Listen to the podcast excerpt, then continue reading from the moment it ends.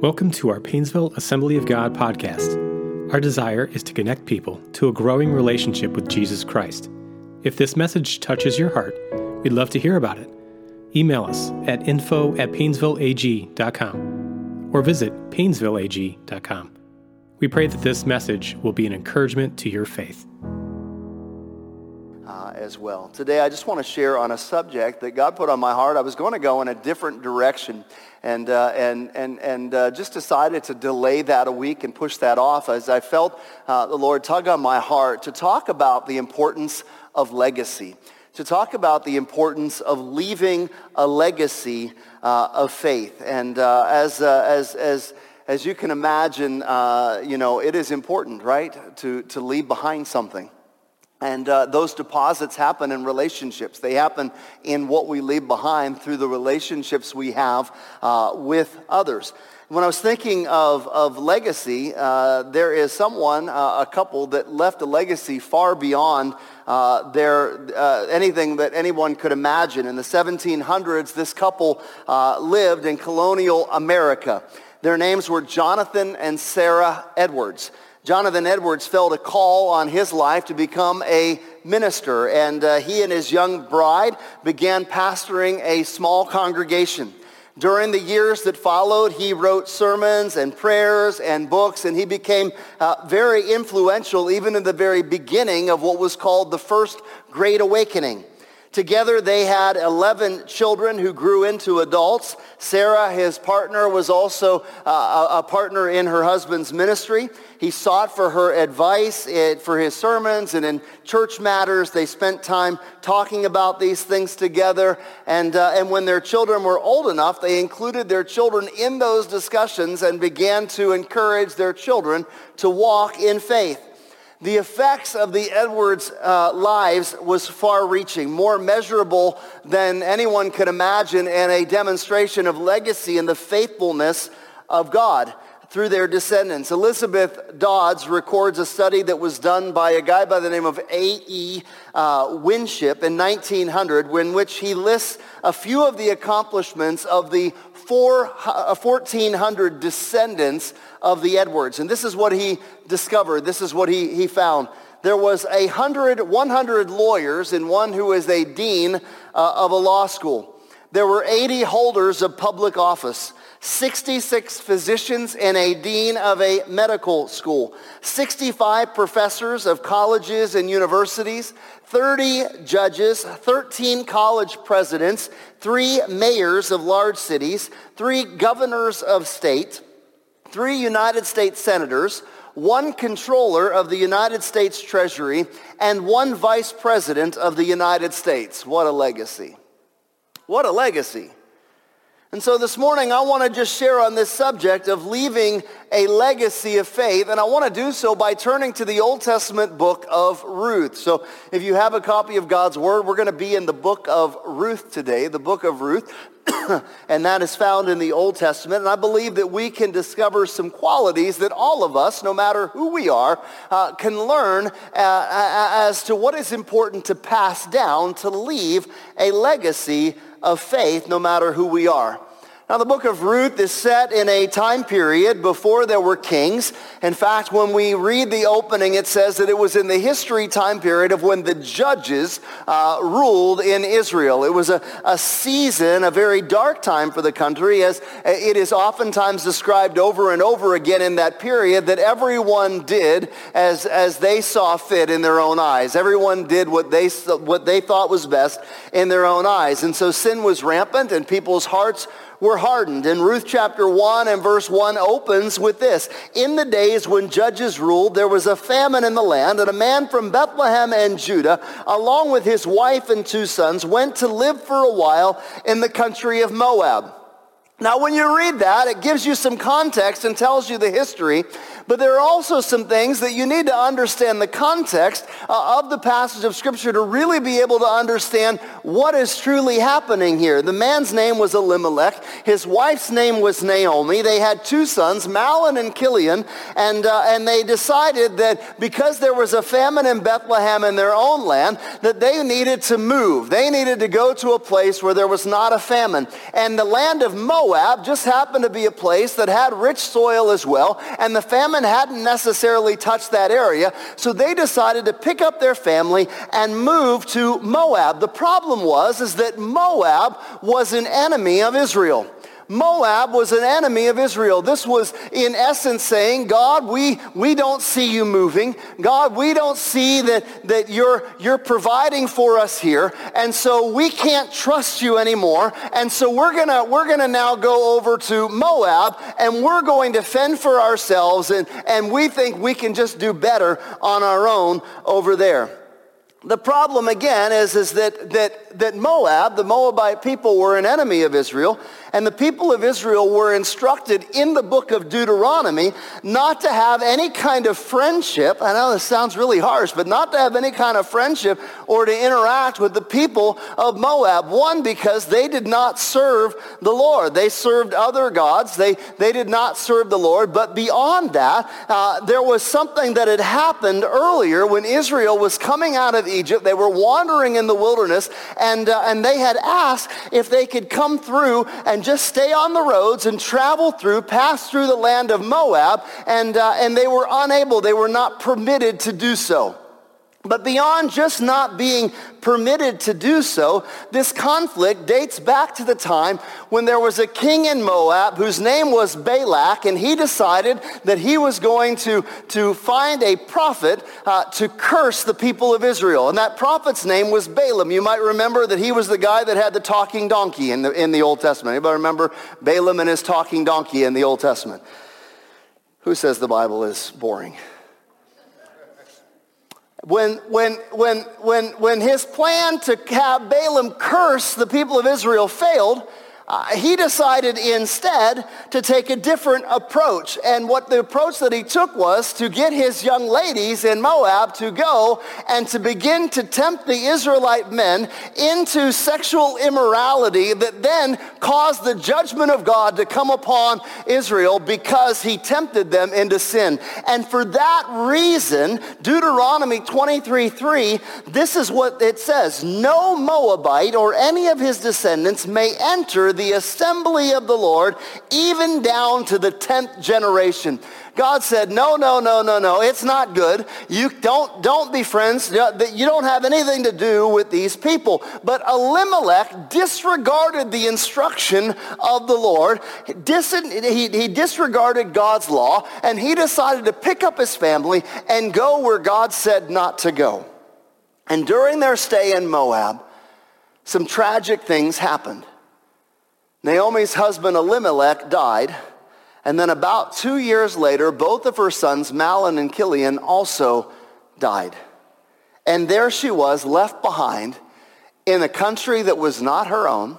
They had given up the inheritance of, of the land they had in Israel, and they had gone to Moab. There she is, left alone with two Moabite daughter-in-laws. So not only did they move there, but he found wives for his sons there and so now you have three widows left there. You have Naomi, Orpah, and Ruth. And widows in the ancient world had no social status whatsoever. They did not have any means to be able to provide income for their, health, their, themselves. Their husbands were a covering for them. Their families were a covering for them. And so now you have three widows who, who have no real economic means to be able to survive.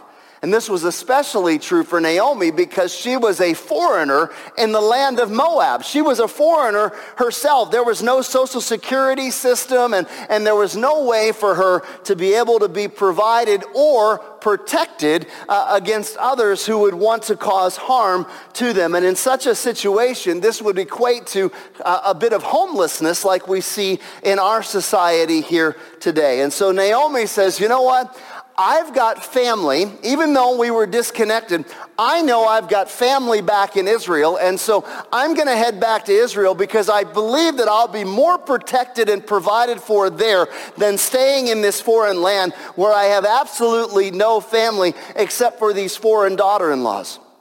And so she begins to make her way back home. And as she's going, she pauses and she begins to release from any obligation her two daughter-in-laws who were also widowed, Orpah and Ruth. And she says to them, you need to go back home. You need to go back to your people. Listen, I'm older, even if I have a son now that, that might grow up, are you going to, excuse me, you're going to wait on him to marry him and, and have descendants through him? And, I mean, that just seems, you're going to have a better chance as, as a, a Moabite women, you're going to have a better chance of being protected. Go back to your own people. Maybe you can marry again there and have a family. You're both still young. Just go back and do that. And, and there's a little bit of back and forth. And finally, Orpah decides she's going to do that. But Ruth takes a different approach. Ruth says, uh, you know, I'm, I, I, I'm not going to leave you. And that's what I want to take a look at in this story is I want to take a look particularly at Ruth because in the midst of her own loss, in the midst of her own grief, in the midst of her own pain, she makes some decisions, and those decisions that she makes lead to a legacy that follows her own life. It leads to a, a legacy uh, behind her choices to leave a legacy of faith behind. And so today I want to take a look at these principles drawing from Ruth's life uh, as a woman, as a mother, that are applicable to everybody we're going to find five qualities that are worth passing on to the next generation. Five qualities that are worth passing on today. Number one is this it's honor. Honor. Ruth chapter 1 and verse 8. Then Naomi said to her two daughters in law, Go back, each of you, to your mother's home. May the Lord show kindness to you, as you have shown to your dead and to me. And both Ruth and her sister showed great honor to Naomi. Again, following the deaths of their, their husbands, the, the testimony here out of Naomi's own mouth is that they showed her kindness and honor. They stuck with her and they honored her. Their initial willingness to even follow her back to her own land showed a sense of honor. They were willing to honor her. Honor means to assign value means precious or weighty like gold. It's to esteem or show appreciation. It, it, it, it is to give regard or, or show favor and respect. Both Ruth and Orpah both treated Naomi with honor by staying with her and caring for her even as their own husbands passed away. They stayed with her after her husband had passed away while they were still with their sons, uh, her sons that were both sickly, their husbands. And then when they passed away, there was no obligation for them to stay, but they did, and they treated her with honor. Honor is one of those virtues that is lost in our society today. But yet we are encouraged in Ephesians 6, 2 and 3 when it says this, honor your father and mother which is the first commandment with a promise that it may go well with you and that you may enjoy long life on the earth. Honoring our parents, folks, is not a suggestion. It's not a recommendation. It's a commandment. It's a commandment. And I know that's difficult today because we want to find all the reasons why. Maybe our parents don't deserve honor. Maybe things have happened, and I understand that, that it's not always uh, a great situation and that sometimes family situations are complicated and difficult. Nevertheless, if you are a follower of Jesus Christ, we are commanded to honor and show honor to our father and mother. The legacy that Ruth leaves behind is a decision to honor her mother-in-law, Naomi. It wasn't even her own biological mother, but her mother-in-law. And at first glance, it doesn't seem too difficult, but when you consider the context or the circumstances, the fact that she was grieving herself, that she had experienced loss herself, you see the tremendous impact that the honor then had when she began to honor her mother-in-law, Naomi. Ruth 119 tells us that when Naomi did return to Bethlehem, the people there could hardly recognize her. As she came back, the people looked at her and they said, Is, can this be Naomi? Is this really Naomi? And uh, to which she responds in verse 20, don't call me Naomi. Instead, she says, call me Mara because the Almighty has made my life very bitter. In other words, Naomi was saying, listen, there has been some loss that has happened. I've lost my husband. I have lost my two sons. I'm not too happy with the Lord. I haven't seen where he's protected. I haven't seen where he's come. She's struggling, and she calls herself bitter. She says, I am a very bitter person. Have you ever been around somebody that's bitter? It's difficult to be around bitter people, isn't it? People who have been wounded and hurt, who oftentimes then hurt others, who then express hurt, who react in ways that, that make it very difficult to move in and to love them and to care for them uh, in those ways. When someone is bitter, it is very hard to be around someone like that. And yet, you have Naomi who is willing to honor her mother-in-law even when her mother-in-law expresses the fact that she's bitter. That shows honor when you're willing to stick with someone. And in fact, this first step of, of, of showing honor and a legacy that is left behind, we see it later on in one of Naomi's descendants, her great-grandson, whose name is David he refused to allow bitterness to enter in even to his own life when his father-in-law, who was the king at the time, King Saul, began to threaten his life and was jealous of him and began to make life very difficult even when he didn't deserve. David did not in return show dishonor to King Saul. In fact, he modeled honor even to a king that was unjust. And what we see is, is that Ruth, through her life, through her commitment and her honor to her mother-in-law Naomi, began to pass down an example from generation after generation of what it's like to show honor even to people who are bitter in our lives. Perhaps someone that you love oftentimes becomes very hurtful. Maybe they are bitter and it is difficult to show them honor, I want to encourage you today that if you will act in the way that the Bible says to act, if you will treat in the way that the Bible says to treat, you will pass down a legacy to others who are watching your example. Second character quality worth passing on that we see in Ruth's life is loyalty. It's loyalty.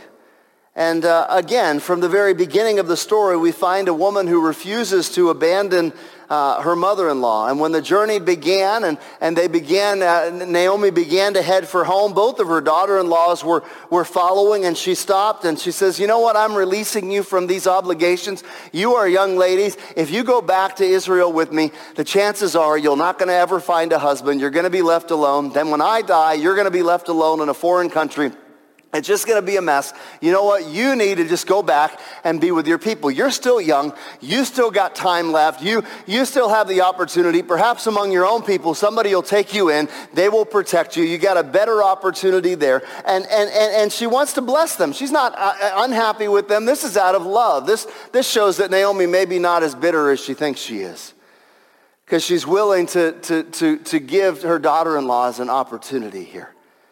And the story tells us that Orpah, one of her daughter-in-laws, does return home, but Ruth clung to Naomi, and there's a powerful imagery that is here. She clung to her, and she would not let go. In verses 16 and 17, she pledges her allegiance and her devotion to her mother-in-law when she says this, but Ruth replied, don't urge me to leave you or turn back from you, for where you go, I will go, and where you stay, I will stay and your people will be my people, and your God my God. And where you die, I will die, and there I'll be buried. May the Lord deal with me, be it ever so severely, if anything but death separates you and me.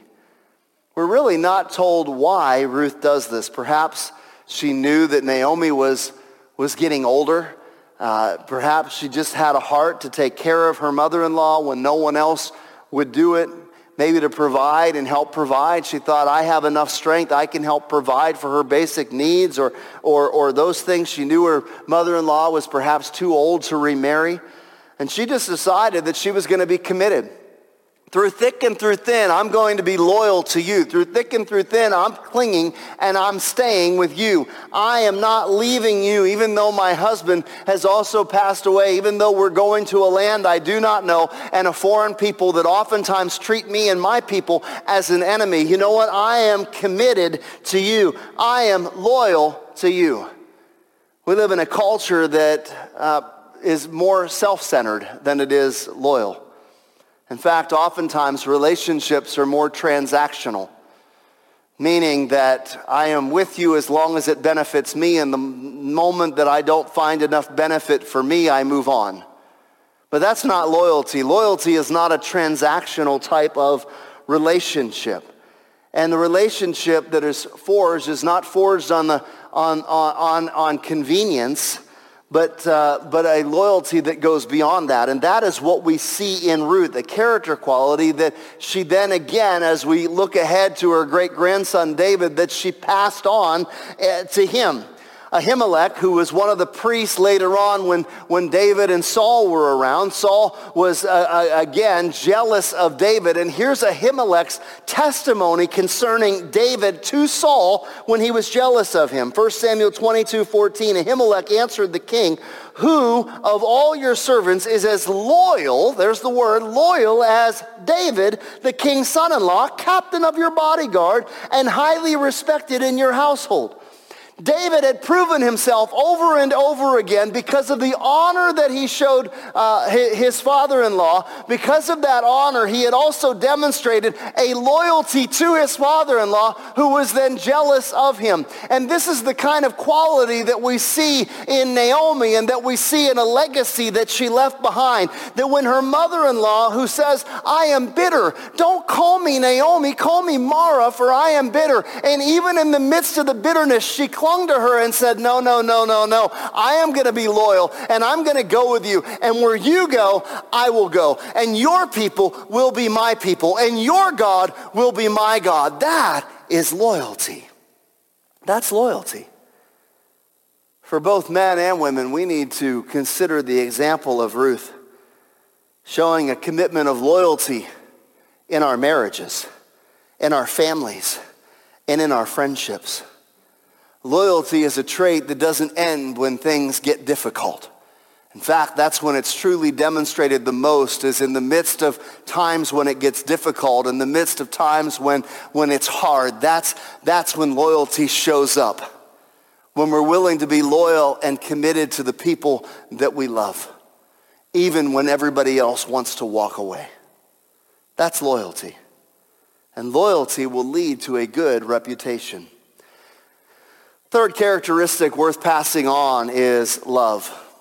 Ruth never stopped loving. In Ruth 1 8, again, I want to go back to that. Uh, this is what Naomi says to her daughters, daughters-in-law. May the Lord deal kindly with you as you have dealt with me, uh, dealt with the dead and with me. May the Lord deal kindly with you. And, and what she's saying is, may the Lord deal with you as you've dealt with me. And what's interesting here is the word kindly that we have gets lost in the English translation. The Hebrew word is the word chesed, or oftentimes translated hesed without the C. And it's repeated over, in the, uh, over and over again in the Old Testament. And what it pictures is, it pictures God's covenantal love towards us. It's God's covenantal promise love. It's an unconditional love. It's not just I'm being nice to you. It is I am loving you with unconditional love. Even when I love you and you don't necessarily love me back, I'm committed and promised to loving you anyway. And she says, listen, you have treated me that way, and I pray the Lord will continue to treat you as you have treated me. In other words, in the midst of my grief, I haven't always been the nicest person to be around. I haven't always been the easiest person to get along with. And you know, in the midst of my grief, I haven't, but you, you stayed with me. You were kind to me. You loved me through it. You were committed to me. You had a covenantal love to me. And I pray that the Lord will have that same love towards you. See, God entered into a covenant relationship with the Hebrew people. And the covenant was both sides agree to the terms of the covenant. Usually when you make a covenant, there are two parties and both enter in to that covenant relationship. And then when, when, when one doesn't uphold their end of the covenant, the other oftentimes is released from their end of the covenant and typical covenants. But that's not the same. That's not the same as the covenant relationship with God. When God makes a covenant with his people, we are told that it is, un, it is unconditional and it is unmerited. We say the same word translated as mercy in Psalm 23, 6, where the psalmist says, surely goodness and mercy, that's the same word, chesed, that unconditional promised love all the days of my life. In other words, even when we fail, God continues to love us. When we are faithless, he is faithful. He is faithful, as we read earlier uh, this morning about his faithful and steadfast love for us. That's the word that's used to describe Ruth and Orpah's love and kindness for their families and for Naomi. On August 6, 1987, Northwest Airlines Flight 225 crashed just after taking off from the Detroit airport killing 155 people. There was one survivor of that plane crash. It was a four-year-old little girl from Tempe, Arizona, whose name was Cecilia. News accounts when they uh, rescuers had found Cecilia did not even believe at first that she was on the plane. Investigators, in fact, first assumed that Cecilia had been a passenger in one of the cars on the highway to which the airliner had tried to land and crashed. But when the passenger registry was looked up and checked, there was Cecilia's name. How did Cecilia, this little four-year-old girl, survive this plane crash when everyone else on the plane had perished? How did she survive? Well, it was because of her mother, Paula, who at the moment when the plane started to go down did what you're not supposed to do. She unbuckled her seatbelt. She got down on her knees in front of her daughter. She wrapped her arms and her body around her daughter Cecilia and she would not let her go even to the very end. Nothing could separate that child from her mother's love and her mother saved her life because of her incredible wrapped around loving kindness that held her and protected her from from the danger. Friends, that's, that's God's love towards us. That's God's love towards us. God's unconditional love towards us wraps, we are wrapped around his love. We are, we are wrapped around and nothing can separate us from his love. That's what Romans chapter 8 says. Paul wrote this, for I am sure that neither death nor life, nor angels nor rulers, nor things present, nor things to come, nor powers, nor height, nor depth, nor anything else in all creation will be able to separate us from the love of God in Christ Jesus our Lord. Yeah. Loving kindness. And love is something that is worth passing down. Leaving a legacy of love is worth passing down to those that we love. Number four is selfless selfless.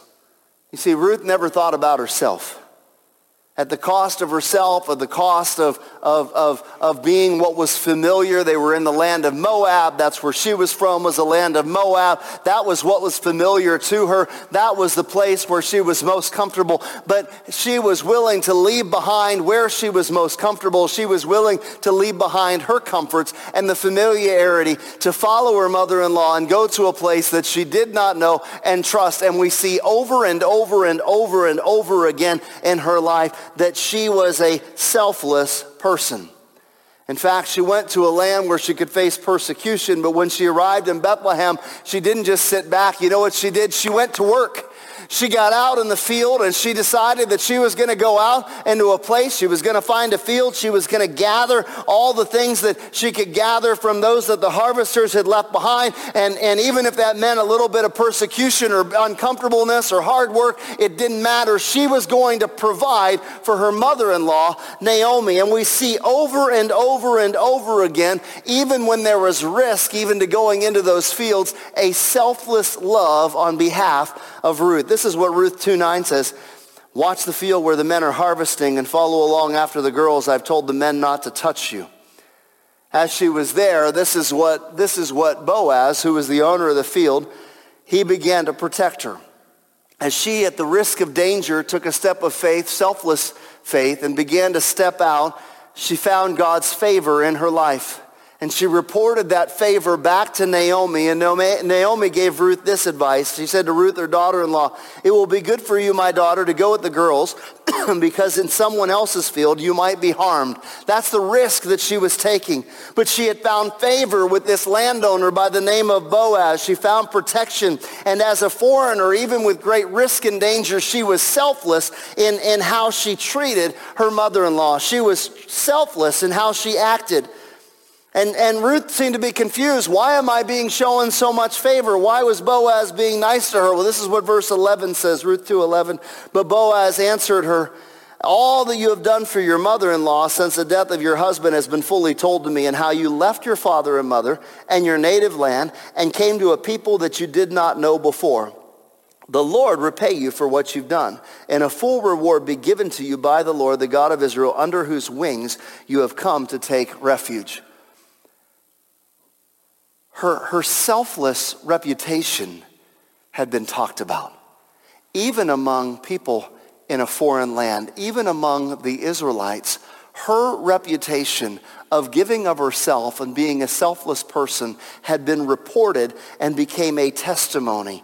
The way that she had acted and, and, and, demonstrated her honor and her loyalty and her selfless actions to her mother-in-law. Now, as a result of that, she was receiving God's protection and God's favor and God's blessing. In fact, one of the qualities of love that we see in 1 Corinthians 13 is that love is not self-seeking. Ruth demonstrated love for Naomi through her selfless actions. Last of all, respected. Respected. Ruth left a legacy of selflessness, and she was respected because of it. The fifth characteristic is that we see that Ruth displayed to Naomi all of the love and the honor and everything led up to a reputation in which she was respected. She was a despised foreigner when she arrived but through her actions of loyalty and love and selfless hard work, her reputation changed in the community. It changed in the community. Now she was recognized as someone who had the favor of the Lord and the grace upon her. And as the Lord guided her, he guided her into the field of one of the kinsman redeemers at that time. Again, it was custom through Levirate law in the Bible that if a man died, a close relative of his, preferably a brother, would marry the widow of the firstborn child and would be considered uh, the heir of the dead man to carry on his family name. He was called a kinsman redeemer. Not only would he redeem the inheritance that was his family's inheritance that was to be passed down in this promised land and that land that would be passed down, but also it was also to provide an heir, a child, a legacy behind. And so he would marry uh, the, the dead man's wife, whether it was his brother or close family member, and together then he would redeem that land, redeem that inheritance, and carry on that family name.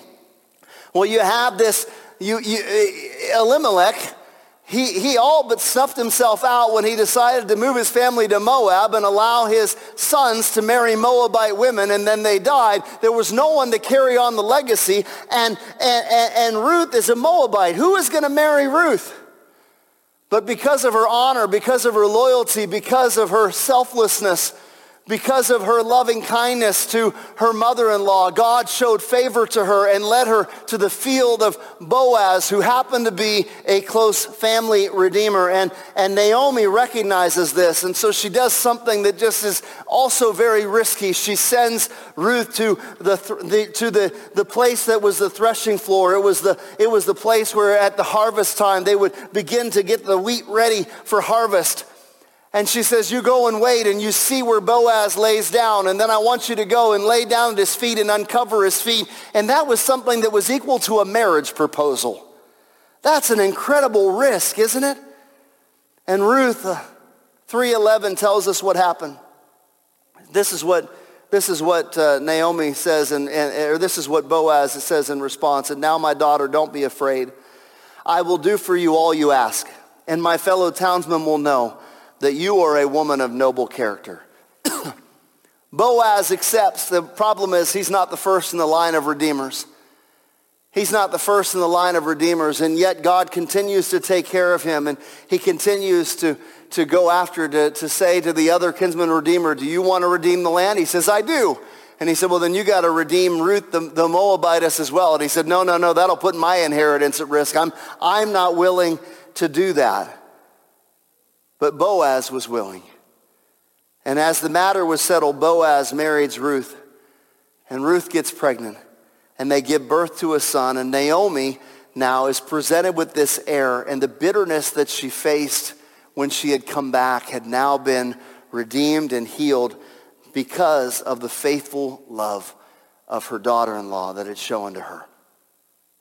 Ruth's son is born, and the women of the community visiting Naomi listen to what they say, listen to their praise, and, and it demonstrates praise to the Lord. It also demonstrates respect that that Ruth had earned. Praise be to the Lord who this day has not left you without a kinsman redeemer. May he become famous throughout all Israel. He will renew your life and sustain you in your old age. For your daughter-in-law who loves you and who is better to you than, a, than seven sons has given him birth. Do you see the significance of that statement?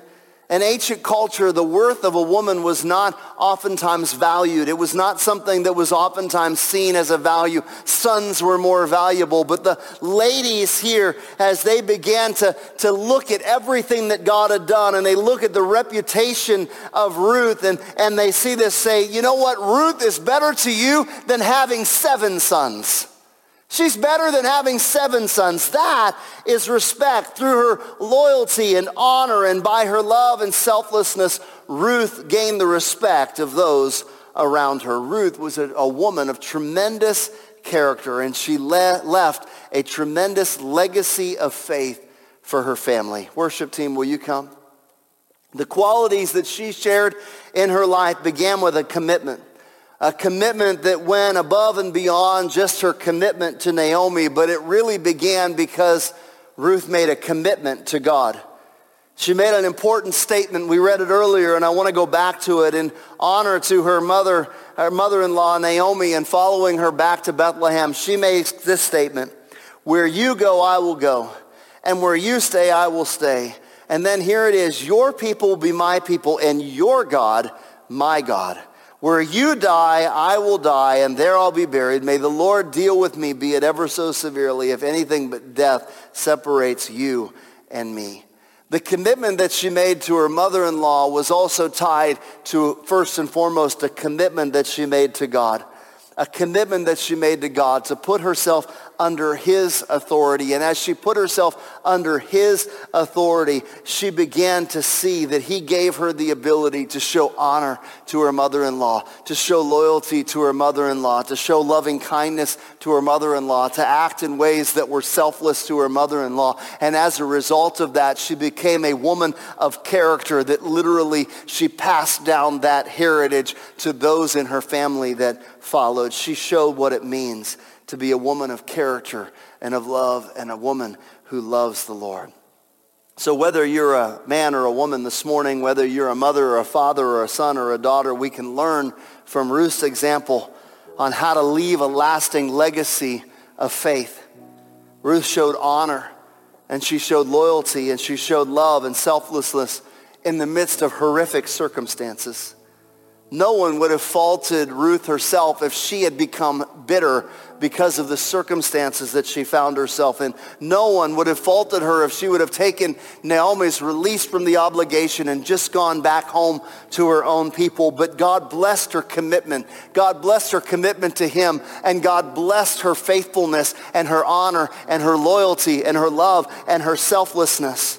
And as a result of that, she left a, a, a marvelous legacy of faith. In fact, not only was she given the honor of being the great grandmother of the king of Israel who God made a covenant with, David, but if you look at Matthew chapter 1 and you begin to read through the genealogy of our Savior Jesus Christ, there in the genealogy in Matthew chapter 1 is her name, one of only two Gentile women that are found in that list. One of only two non-Jewish, Gentile women who were found in the genealogy of Jesus, our Savior. Why? Because she committed herself to the Lord. And she learned how to, to be a woman who, who showed honor, who showed loyalty, who showed loving kindness, and who was willing to be selfless in her life. She was respected and she passed down that legacy to the next generation. We have a responsibility to leave a legacy behind. What kind of legacy are you leaving behind? Are you a person of honor? Are you a person that is committed and loyal? Are you a, a person that demonstrates unconditional loving kindness to those around you? Are you selfish or selfless? What's the reputation that you have that you're leaving behind and passing on to the next generation? I want us to bow our heads and ask the Holy Spirit to search our hearts as we close our service this morning. Let's make a commitment first and foremost to Jesus this morning, committing our lives to him and then again saying, Lord, will you develop these qualities in us that we might leave a legacy behind? Father, we thank you today, Lord, for the example that we see in Ruth. We ask that you, Holy Spirit, would begin to develop in us the character qualities that you desire. Lord, that we would be a people that honor one another, that esteem one another, that value one another, that we would be a people that demonstrate loyalty and commitment. That, Lord, we would be a people that demonstrate loving kindness, unconditional loving kindness as you demonstrate to us that we would act in selfless ways, not selfish ways. That you would just cultivate in us, Lord, these qualities as we commit ourselves to you. Lord, we love you and we bless you. In Jesus' name, amen. Thank you for listening to today's podcast. We pray that you're encouraged by this message. For more information about Painesville Assembly of God, visit painesvilleag.com.